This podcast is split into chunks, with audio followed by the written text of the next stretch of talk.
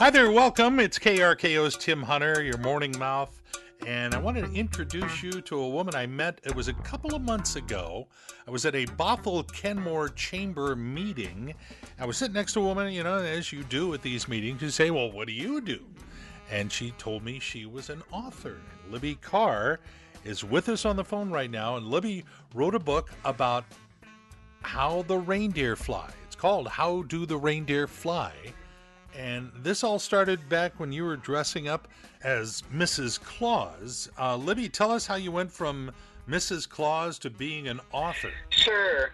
My husband and I were, well, he was invited by a fifth grade teacher friend of ours, and Scott had a Santa suit. So I just went with, and Paul did a great job. And after he finished playing guitar and entertaining the kids, being Santa and singing songs. He did such a good job that uh, they asked for an encore. So we did that for the next six years. Oh, wow. What we found, especially uh, from the very beginning, was that kids would often ask us the question of how do the reindeer fly? And the only answer we, we ever got was, well, it must be magic as we found out when the seven year old with his brother and sister had us trapped in a booth in a family restaurant when we were still suited up.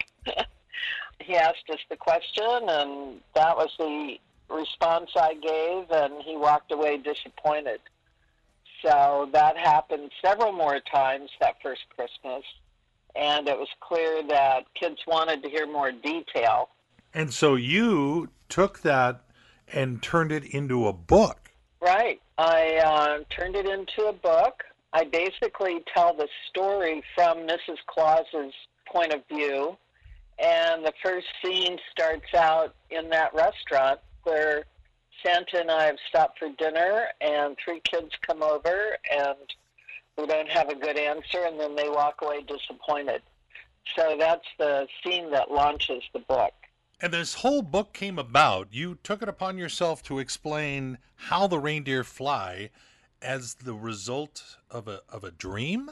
It was about three in the morning, Christmas morning, and very clearly in this dream, but sort of gently nudging, I felt my my angel ask me the question of, Libby, Libby, how do the reindeer fly? And I sort of brushed it off and didn't pay much attention. Woke up, went to the grandkids for Christmas morning, and went on about my business. And then a whole year later, at about the same hour of that, the same Christmas morning, I then got a really big message of Libby, Libby, how do the reindeer fly? And I got the clear message that I was supposed to answer that question. So you wrote a book, you found an illustrator to come up with the pictures for the book, you sent it to a publisher, and what do the publishers say to you? This still sounds like magic to me, your answer. I think you need to dig deeper. And I was not happy. I thought I was done. So after I got over being mad about that, I um, realized that she was right. So we're not going to tell you how the reindeer fly because that would give away what's in Libby's book. Uh, but Libby, I'm assuming you have a an appropriately named website where people can find your book and purchase it. Yeah, I have a website, okay. which is amazingly enough, it was available.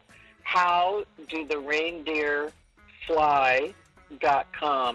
There you will see my website, and it's all set up to be able to order the book. Okay, pretty cool website and uh, nice book if you'd like to get one to maybe read to a child or grandchild this holiday season. It's there. Uh, you can ask her to rush it, but she does live in the area, so you might be able to meet up somewhere and get her book. Anyway, Libby Carr and How Do the Reindeer Fly? It's great songs and morning fun with Tim Hunter on KRKO.